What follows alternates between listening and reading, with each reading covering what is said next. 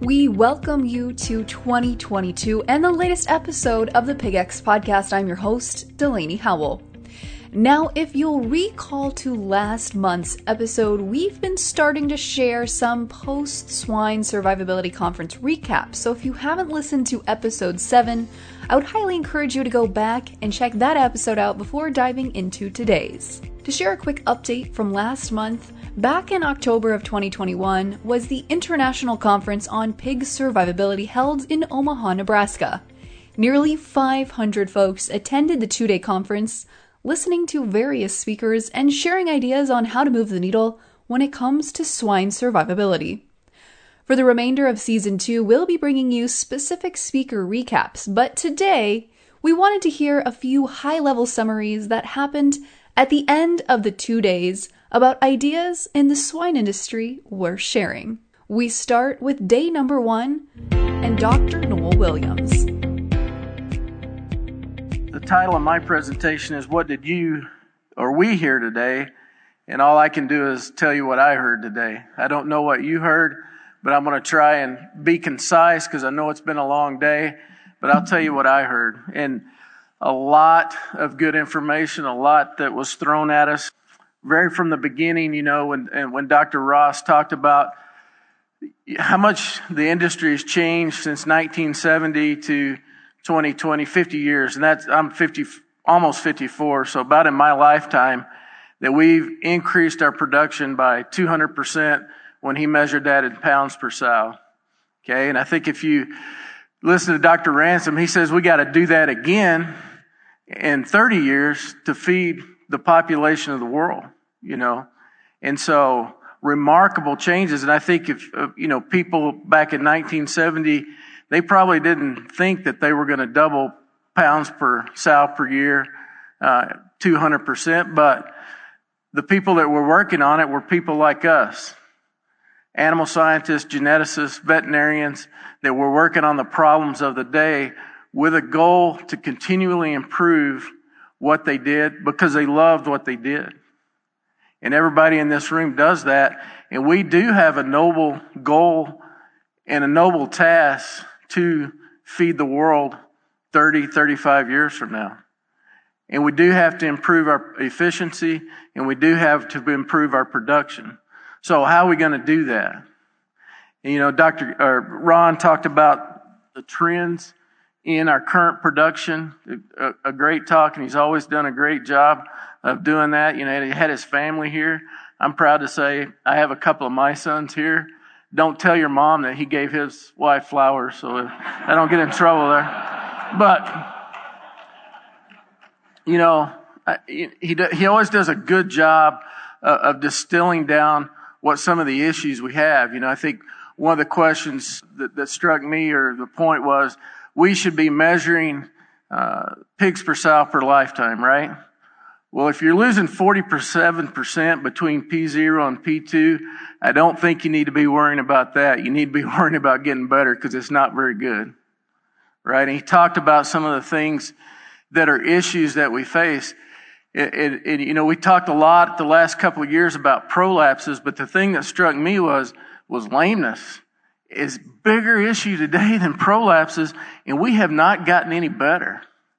You know, we're losing more females for lameness, and we've got to get better at gilt development. You know, I'm saying we, I'm saying myself, our system, we've got to get better at gilt development. We've got to keep those sows within the herd to P2. So get them to P2. After that, their pigs per sow per lifetime be good, right, Ron?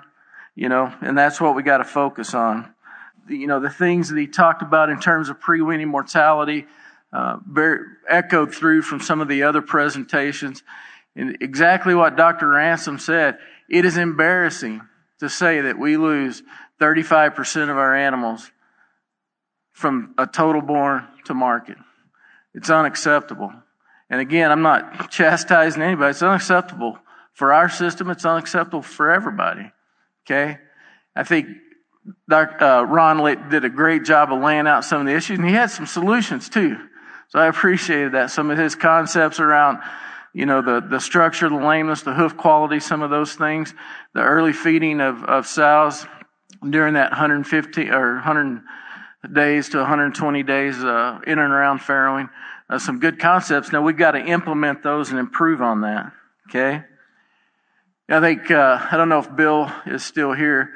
Of course, yeah, there he is in the back. Uh, of course, Bill and I worked together for 10 years. A great mentor. Did a tremendous amount uh, for me. There are other genetic companies within the room. I saw uh, Dr. Rathje and, and so those guys. But it, you know that I think as I listen to him from a genetic standpoint, and a great job comparing the differences uh, from country to country and the challenges that we face. You know, and I think if you distill that down within North America, each system has their own individual challenges that they face, right? You know, he talked about the differences between Europe and North America, China with ASF. You know, you got to look at your own individual system and one, measure what those numbers are and then secondly, figure out what your individual challenges are. And I think you did a, a tremendous job of, of the differences uh, across the countries. And, you know, Bill's always been forthright. They don't have a perfect genetics. They're going to continue to work on it. A lot of tools and a lot of technology. I think the thing that strikes me is there's always that balance between genetic improvement, best nutrition, best management, and there's certain times over the course of our industry that we get out of great scientific term here, out of whack. We may lead ourselves on genetics. Sometimes we may lead ourselves on nutrition or management. And there's some things in and around there that he talked about specifically with a sow body condition. Maybe our paradigms are not wrong or not right, you know, in and around what that condition should look like. Maybe there's some nutritional things there's some management things, but obviously there's an issue and we've got to focus on each and every one of those components.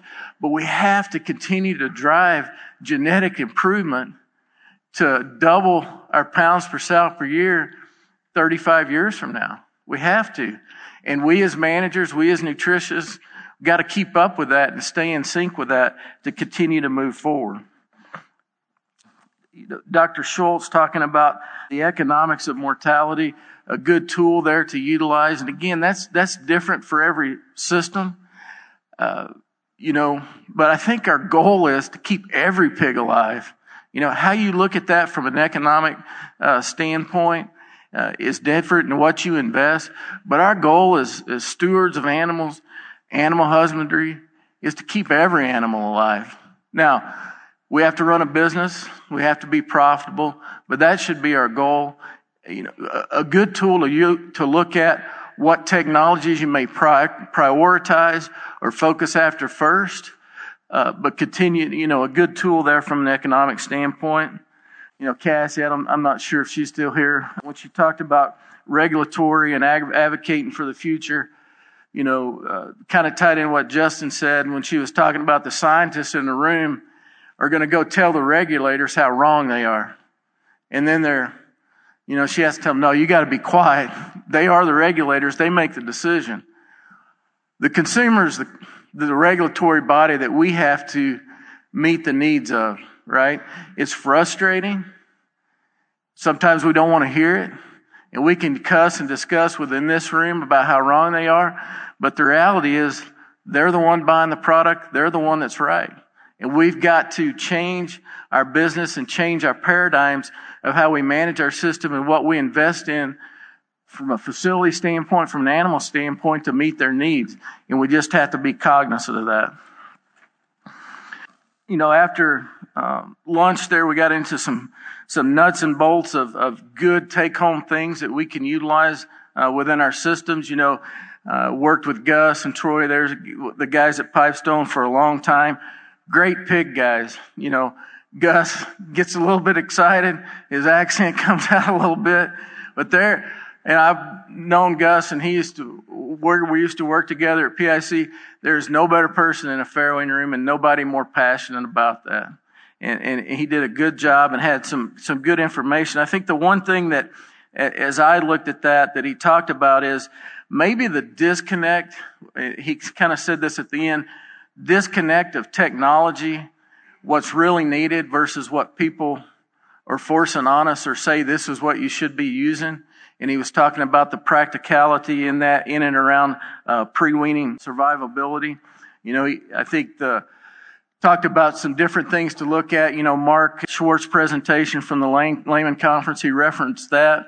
Uh, you know, something that looks a little crazy, but it looks like there's opportunity there. Uh, I think he did a, a, good job of bringing out some po- um, uh, some points there. Uh, Chris, you know, we work closely with Chris. Some of the data that was utilized within that presentation would be from our system. You know, Chris has always done a good job of, of blending academia with, with field research and some of the things that he had to, to offer to us from a practical standpoint uh, about how we can improve uh, wean to market mortality. Um, you know, one of the things that struck me was how we utilized our facility, how we load our barns, the sick pens and the opportunity pens, and it's a pet peeve of mine. And he probably may have took that picture from our system with that one empty pen, and I'm like, ah, it drives me crazy, right? I think it probably was ours, Chris. We probably did do that because it was in our nurseries a couple of weeks ago. But that, so, but, but that's a pet peeve of mine. But it, you know, it's our responsibility as as as our group to make sure that we're not doing that. And you know, and and, and how those things happens in systems sometimes. You know, we uh, or I do, uh, it's, it's the pot roast recipe, right? You guys ever heard this about the pot roast? And the first thing you do in this recipe is you cut off the ends of the pot roast, you put it in, you season it, you make the pot roast. So this young lady that was learning how to cook, uh, she asked her mom, she said, well, why do you cut off the ends? It's just wasteful. Why would you cut the ends of a pot roast off? Her mom didn't know. She said that was a recipe. So then the grandma was still alive and they asked the grandma, I don't know. That's what the recipe said. That's the way we've always done it. It's 50 years. It tastes good. The great grandma was still alive. They asked her, and she said, Well, that was the size of the pan we had. The pot roast was too big, so we had to cut the ends off. but when you think about that, a lot of times that's how we get those types of things within our system, you know, is, is we, we just kind of always done that way, or we just let it go, or we let it slip. And we really got to focus on that you know, we talk about saving a percent mortality. What was it, Chris? Three quarters to one and a half percent if you got the square footage right. So that's a big deal. Okay. So make sure you don't have any pot roasts. Dr. Talbot, that's the first time I've ever heard her speak. You know, she was passionate about biosecurity, right? She was passionate. You could feel that. And what, what was her message there? We're going to get rid of PED. We're going to eradicate PED. We're going to do everything within our power to get it out of their system there in Manitoba. And, and excellent practical tips of how to do that. And I'm not going to go into that. But, you know, if, if I had to, to invite a speaker like Dr. Coleman said to bring someone into your system, the passion that she talked about that, the desire that she had, that's what you want to look for when you're talking about biosecurity and, and then great techniques to go with it. But I mean, she's up, she's telling you, I'm going to get rid of PED. We're going to beat it down and we're going to get rid of it.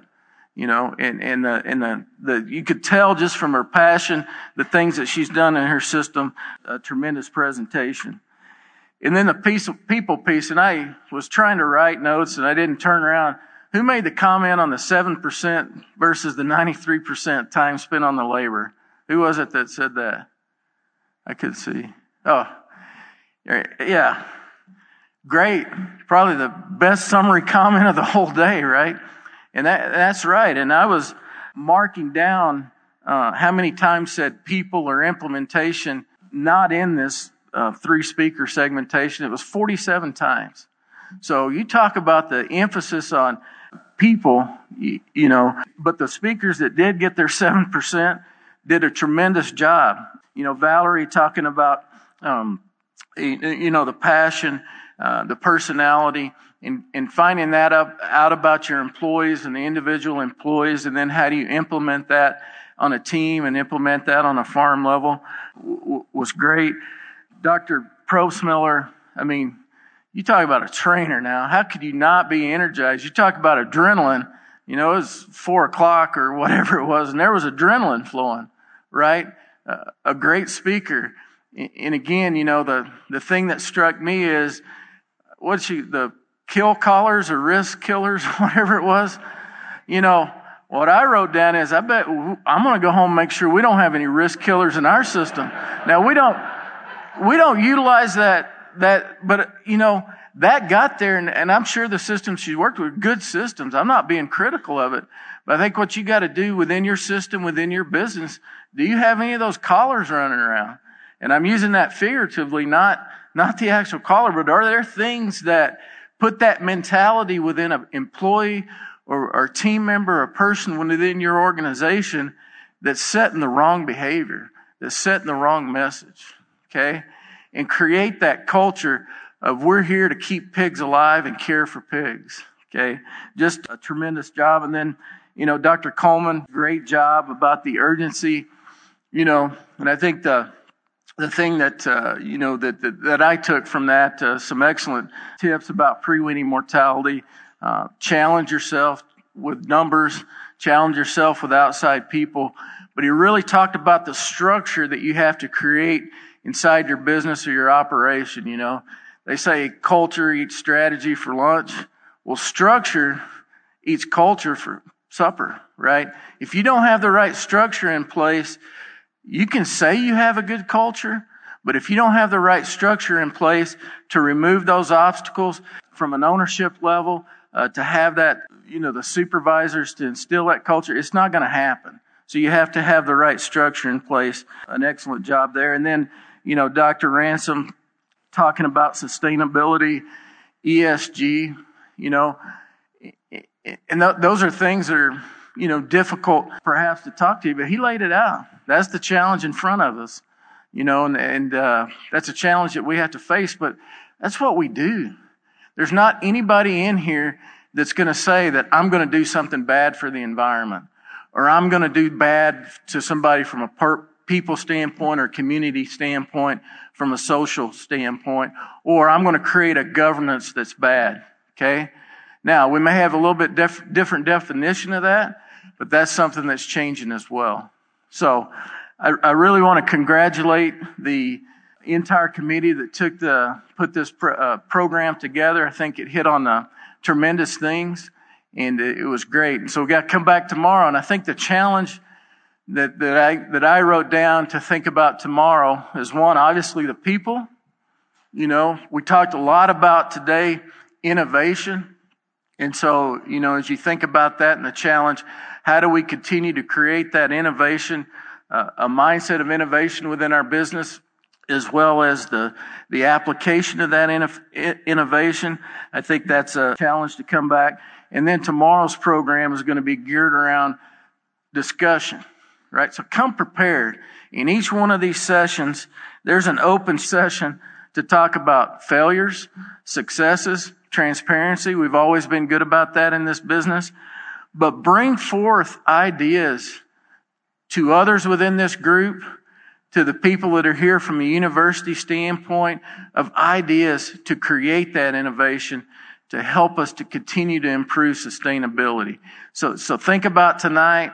Uh, think about it in the morning, but, but come prepared to, to have that discussion, have an open discussion, and try to get better to improve on a performance that we need to improve on. Dr. Williams made some great points when it comes to general swine survivability there and helped us summarize day one of the conference, but we have more to cover. So let's turn it over to some of our other speakers as they share with us a recap of day two, starting off with Dr. Mike Tokach. First off, as I start off, I, I, really enjoyed this morning that it allowed us to highlight just a few of the graduate students and undergraduates that have been involved in the, the projects. And I hope the, that you uh, got the, the same feeling as I did in terms of the quality of, of individuals that we're able to work with. And, and I think each, I, in the two sessions I was in, we saw six of the over 60, you know, students that have been involved in, in actually running projects as part of this, this grant. And I think that's been certainly one of the highlights for me as somebody at, at the university level level, watching that growth in those students. First, on the pre-weaning survival session, just give you highlights for those that weren't in that uh, pre-weaning session. One of the grad student uh, projects was on providing enrichment using a milky cheese flavor on ropes to, uh, to increase pig interaction with those ropes. It, it allowed them to do that and pull the piglets away from the udder in order to, from that day two to about six of after they were born to try to reduce mortality. And they were able to successfully reduce mortality with that, an area that obviously we need to do more work on to try to, we take it out into, into practice. But I think uh, taking that into bigger numbers was, is certainly uh, worth looking at further.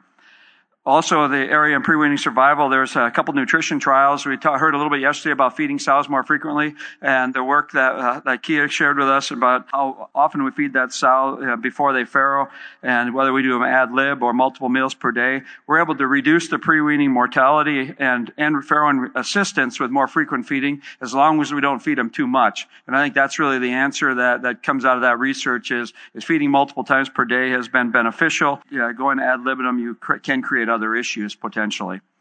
Essential fatty acid research has shown, and the research North Carolina State's done has shown the improvements in the summertime providing essential fatty acids through like soybean oil in order to improve subsequent reproductive performance. The work that Julia shared with us showed that, that it, it didn't have an impact on subsequent reproductive performance in her trials, um, but it did increase weaning weights. And she provided, uh, you know, a really nice, very large data set that we were able to see what the, the impact was on the uh, economic benefits that fat addition on weaning weights and also also uh, the fact that in her trials it did not impact the survival of the pigs having uh, the different fatty acid profiles in the milk and the colostrum. And then some of the work that Purdue's done on getting pigs away from the back of the sow and to the udder showed very nice work about the able to get them to suckle quicker uh, than if they were at the back of the sow, and their temperature drop was less, or they got their temperature to recover more quickly by getting them up near that, that sow and getting colostrum intake. An interesting one and some of Kara Stewart's farrowing induction work that I had never, never really given much thought to was that it did increase the likelihood of those sows farrowing by day 115, which is the reason you do induction. But the downside of the induction was it decreased the duration of colostrum production. And I think that's a very interesting one when we talk about the need for getting colostrum intake into piglets and something we better think about when we're doing uh, induction. And also in Kara's uh, main presentation, the couple of big key points that came out of there was that there was 65 to 70% of the mortality is from pigs that are over one kilogram at birth. And so we think about those small pigs and that we, and certainly as a percentage of their population, they have the highest percent mortality. But if we look at the overall mortality of piglets before farrowing, the big majority of the overall mortality is still coming from those larger pigs. And 40% of that, of their mortality is due to crushing. And so again, all the things that we know to do about reducing crushing in those first uh, 24 to 48 hours is what, to save those big pigs.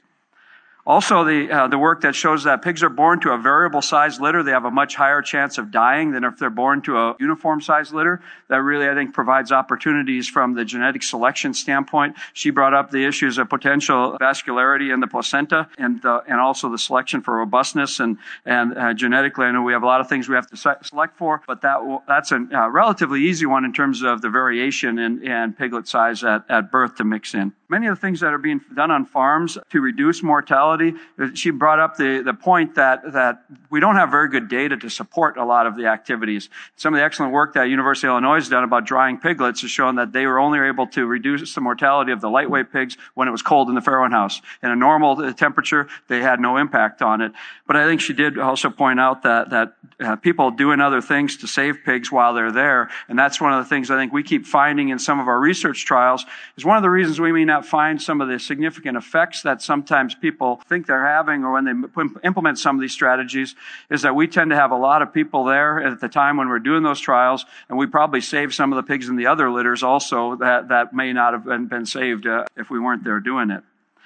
I think probably the biggest thing that, that some of the discussion came out of there was that the technology that is uh, now that we're able to track individual pigs is really going to help us in this overall pre-weaning mortality uh, area, not only tracking how those pigs live all the way to, to the end of the nursery, but, but all the way to market weight is what impact do we really have on, on uh, lifetime productivity and, and uh, on those pigs.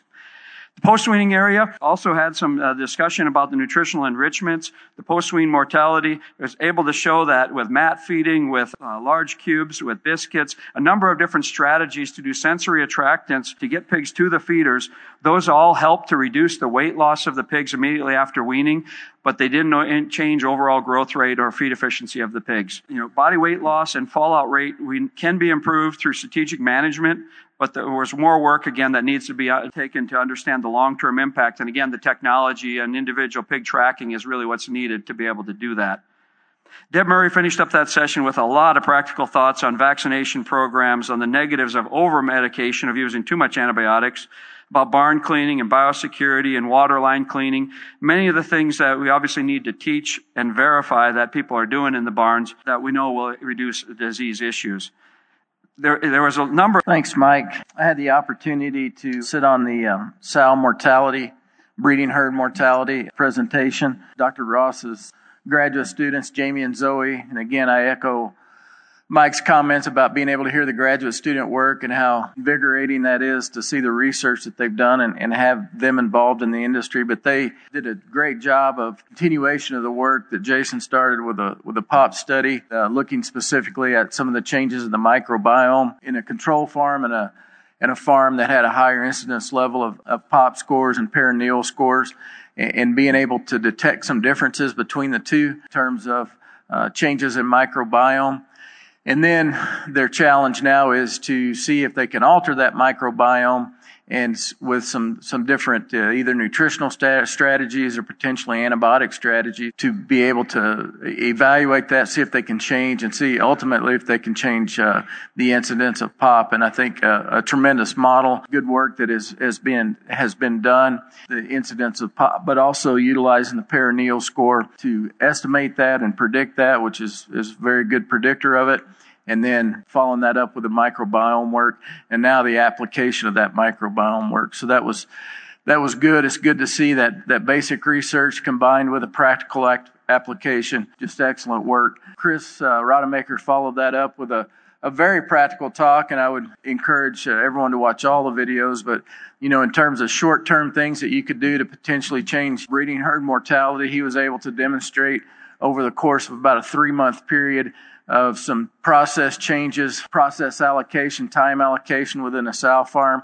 about a three and a half to four percent improvement in sow mortality by focus on individual care, but also really reprioritization and refocus how uh, the breeding this was a gestation study but how the just a change in focus there they they've been able to demonstrate about a three and a half and four percent reduction in sow mortality uh, just by changing daily pers- processes and really focusing on individual pig care. So that was good work. Dr. Dean followed that up with an excellent discussion of the frustrations associated with looking at sow breeding herd mortality, a good walkthrough from a uh, epidemiologic standpoint, how frustrating it is, and re-emphasizing the importance of collecting good data.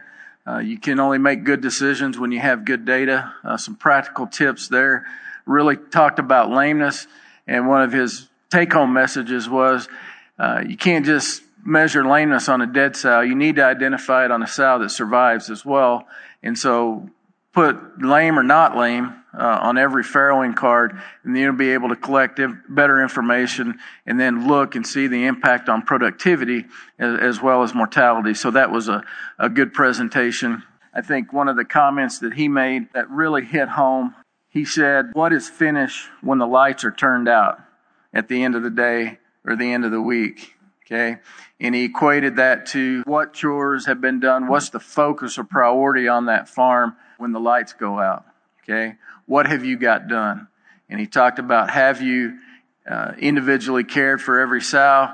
Have you treated every sow? So again, focusing on your priorities, but really think of it when the lights go out, what have you accomplished from the day? And are you are you doing the right things? And then uh, one other point on the studies that they did and demonstrated from the graduate student work was a study done in, in collaboration with a cactus group looking at BMD and potentially changing that microbiome and influencing prolapses. Did not have an impact on prolapses, but interestingly had a significant impact on on stillborn. So I would encourage you to look at that at that data. Uh, we also had the opportunity to sit down on the post-weaning mortality from the finishing standpoint. Uh, two excellent Iowa State presentations. One, Edison from Iowa State, looking at uh, some specific data sets, looking at predictors of grow finish mortality based upon sow herd status, different diseases, and other environmental impacts. And to me, I think, uh, you know, good data, if you have good data in a large data set, we've got the tools and application uh, to be able to, to look at that and, and one, find out predictors of mortality. But, you know, a lot of things we've talked about over the last couple of days is where do we devote our resources? Where do we devote our capital? And what that data demonstrates, and that may be unique to one system, is these are the areas that you need to focus on because these are the big predictors of grow finish mortality. And I think the message is utilizing that type of data in that way, it allows you to focus on that. So, uh, you know, good, uh, a good model um, that can be utilized in other systems as well.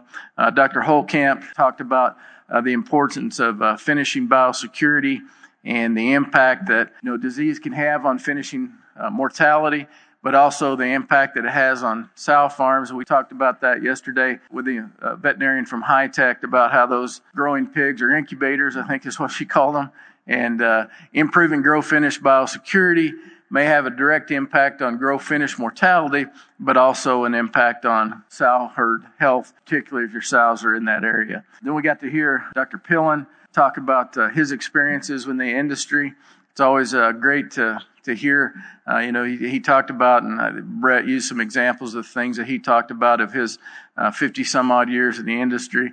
And one of the points he made, he, he had the 95-5 rule, and it really tied into what we've talked about the last couple of days. Because he's a veterinarian by training.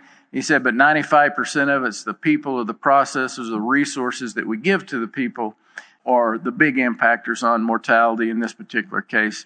And so uh, good to good to hear from him and his and his advice. And then in the open sessions, a good information exchange. I'd encourage you to listen to those, both from a research idea perspective, but there was also some good practical tips during the discussion uh, associated with both the sow mortality side as well as the grow finish side. What I'm going to cover in just a, in a few slides here is to, to, talk about three big areas, trying to wrap up my thoughts on, on the area in terms of lowering mortality as an industry. First thing, obviously, is we want to implement what we know. So let's talk about what we know. Then, what do we need to research that we don't know? And then, uh, finally, we talked, heard yesterday about some of this is, do we need to change our paradigm in terms of, are there new swine production models that we should be considering as an industry?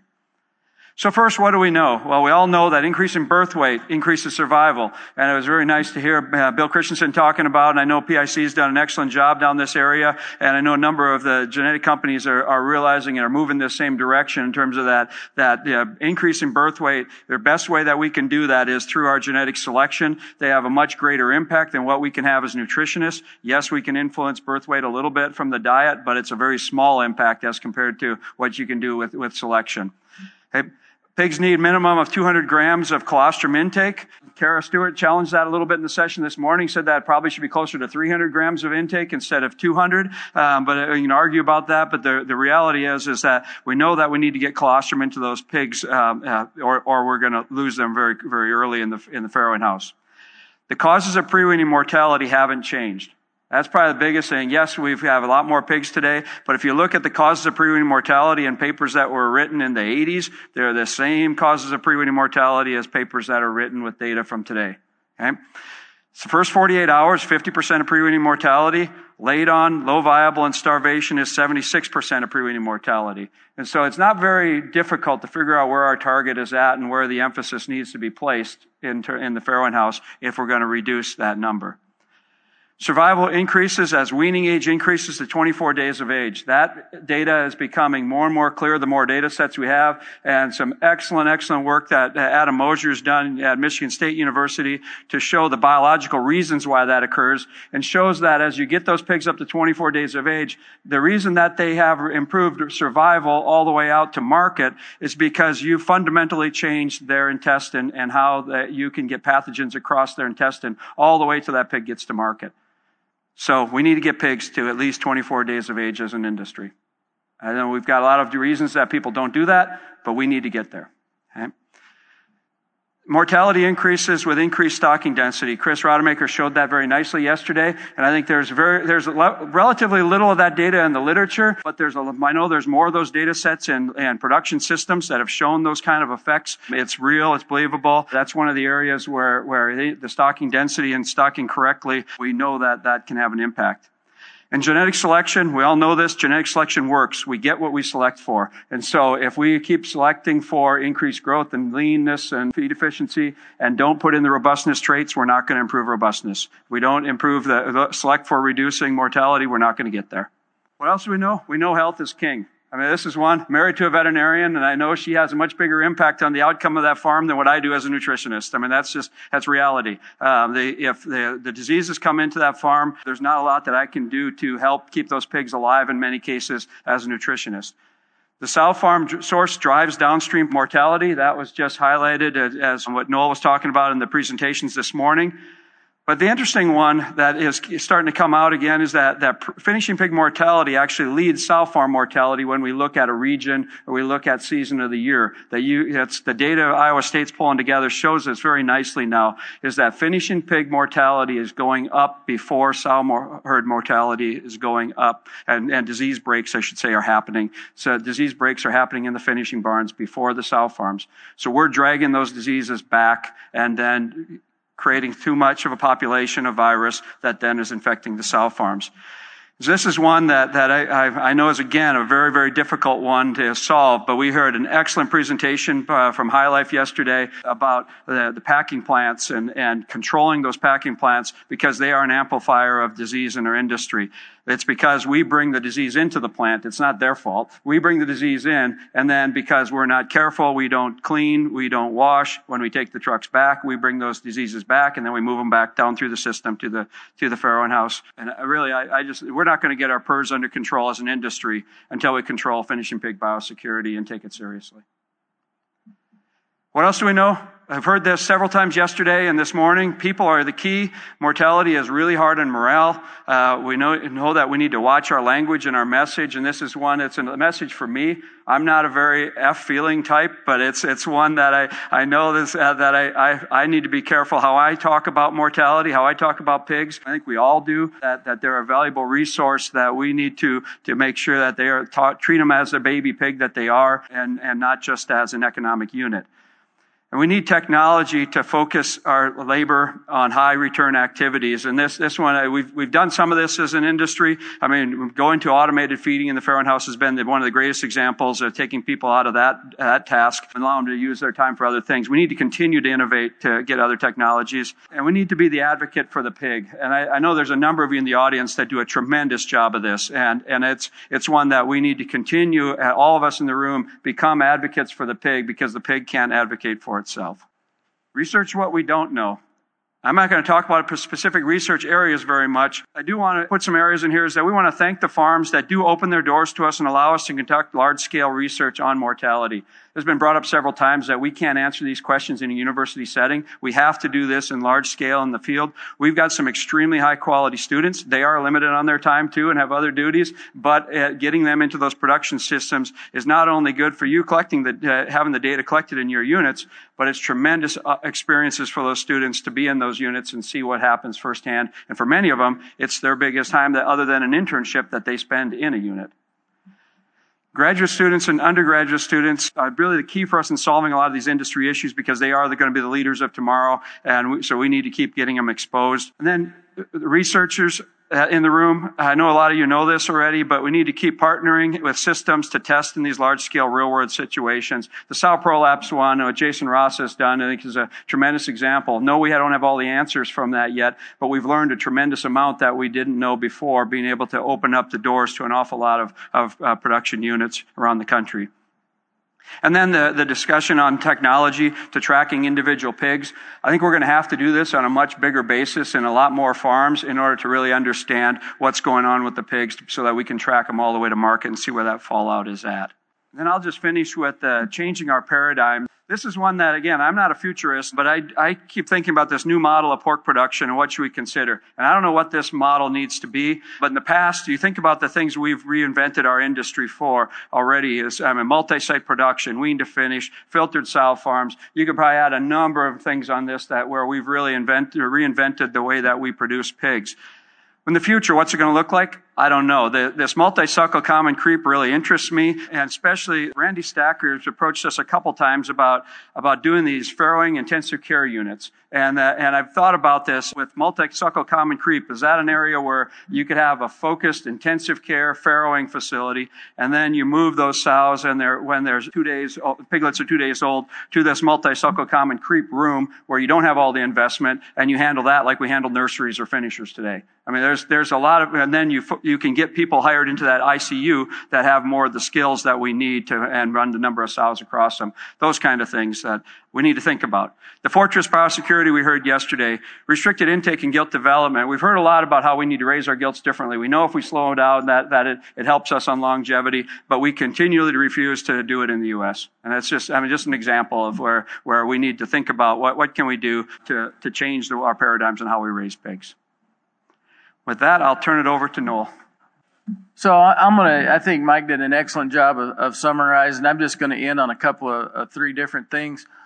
One, when it comes to foreign animal disease, I would encourage everybody to run their business knowing that foreign animal disease is most likely on our soil, and you've got to be prepared.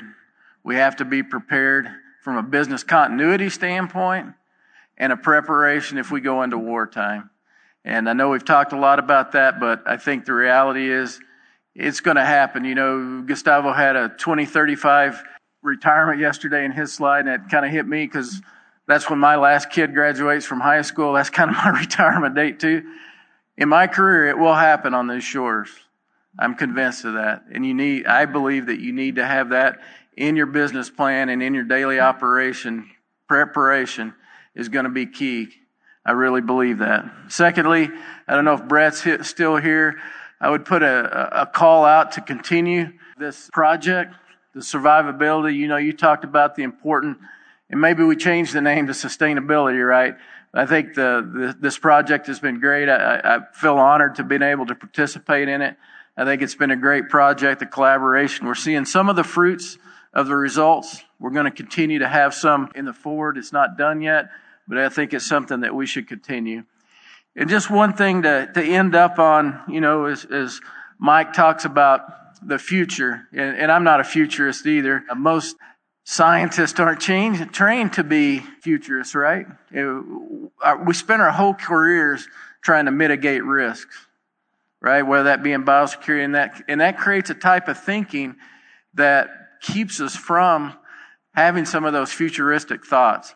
So one thing I want to challenge the group is I would encourage you to get this audio book or read this book. It's called Loonshots, The Science of Generating Crazy Ideas. And what this book does is, is talk about the science behind the culture that you have to create as a business to generate crazy ideas.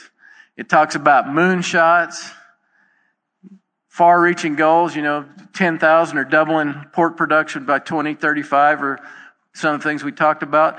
But then it talks about loon shots. And what a loon shot is are those crazy ideas that come to fruition that allow you to achieve that moonshot. And it takes a different mentality. You've got to get out of that risk mitigation mentality. And it talks about artists. And artists are the true people that create those crazy ideas and you got to stop being a risk mitigator to be an artist. I would encourage you to look at that, but the bottom line message is for your business, for your practice, uh, for your farming operation, spend time generating those crazy ideas. It takes a different mentality. It takes a different mindset. It takes time. But for us to achieve the goals that we talked about over the last couple of days, for us to have a sustainable business, to have a license to operate, we've got to spend time. And this is a tremendous group, uh, a very committed, very smart people. but we have to spend time generating those crazy ideas. So I'm going to end there, but I would encourage you to look at that. I, I think everybody that uh, on the committee, and I really appreciate the opportunity to be a part of it. And I'll turn it back over to Jason. I hope there's something that you thought about how it can fit into your system, how it can fit into your business, if you support producers, if you support pork production. And I hope you go home with the intention to, to implement it. The other thing I said is we have to think differently.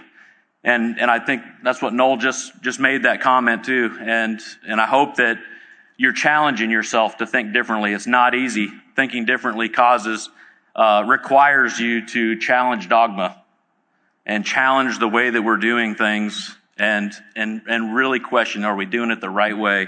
And so I hope you go home and, and think about the dogma in your business, uh, or those facts that we've accepted as true and challenge them and see what you can do differently. The other thing I'll end with, and, and I, I love quotes. I guess it's just something that I do. I've got behind on my bulletin board behind the monitors in my office, I put quotes on this, on pieces of paper and I print it out every so often when it gets updated. I think I got about three pages of quotes. And so as I was thinking about this conference the last few days, a couple of things, you know, that I've heard. One, of, one thing was my baseball coach. He always said, anything worth doing is worth doing right. And I've, so I've just, that just keeps coming to mind, right? How much we do, um, all the stuff that we do in a barn, in the lab, you know, in a conference, anything worth doing is worth doing right. The other thing, a guy named Mark Munoz, when I was in Stillwater, Oklahoma, he, he, I went to the same church as him. He had graduated and was working with John Smith, uh, because he was a two-time NCAA champion, uh, and wrestled, I think, at 195 or 197, something like that. And I remember him saying one time, you know, the way he approached things, he went on to be an MMA fighter, by the way, and was pretty good at that too.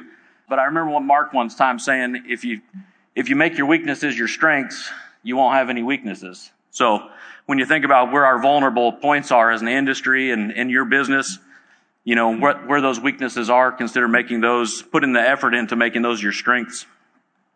The other one, Rick Warren, if you've ever read The Purpose Driven Life, Rick Warren is, uh, one of his quotes is, when it's all said and done, more will be said than done. And that one, quite, quite honestly, resonates when I think about conferences because there's a lot said and how much is going to get done when we leave. So keep, keep that in mind. And then Ralph Waldo Emerson's another one. He said an ounce of action is worth a ton of theory. And so we can talk about a lot of things, but putting something into play is what really is going to make a difference ultimately. So an analogy to that is, you know, I think we had some football analogies the last couple days, so I'll give another football analogy. And could you imagine if you were a coach of a team and you had 100 players on that team, you had, you know, weight training staff and you have guys that are drawn up watching film, you got students, you got recruiters, you got, you know, player development and just all the effort that goes into that. And then you get there on the field and you got fans and you run up and you have the huddle, the center's rack in the huddle, and the quarterback comes up there and calls the play, and then they walk off the field. Right? So the point is, we need to be thinking about what plays we have. We need to be designing plays, but we need to run the plays. And so that's, I guess, the challenge to everybody in this room, whether you're in academia, whether you're in the industry producing pigs, whether you support producers because you're an allied industry, but find the plays in your playbook and, and, and see how they're changed based on this conference and go run the play. A lot of great information there to take in, and we would challenge all of you listening, whether you attended the conference or not, to think through ideas you're going to hear over the next few months and think through ways you can enact change in the industry. If you did happen to miss the conference, those recordings can all be found at www.piglivability.org and make sure to hit subscribe right here so you don't miss upcoming episodes, bringing you more information and behind the scenes looks from the International Conference on Pig Survivability. Until next time, I'm Delaney Howell. Thanks for listening to the PigX Podcast. PigX is a national podcast hosted by the Pig Livability Project partners at Iowa State University, Kansas State University, and Purdue, and supported by the Iowa Pork Industry Center. For more information on the project, head to www.piglivability.org or to inquire directly with questions regarding the project, email ipic at iastate.edu. Pig X Ideas in the swine industry worth sharing.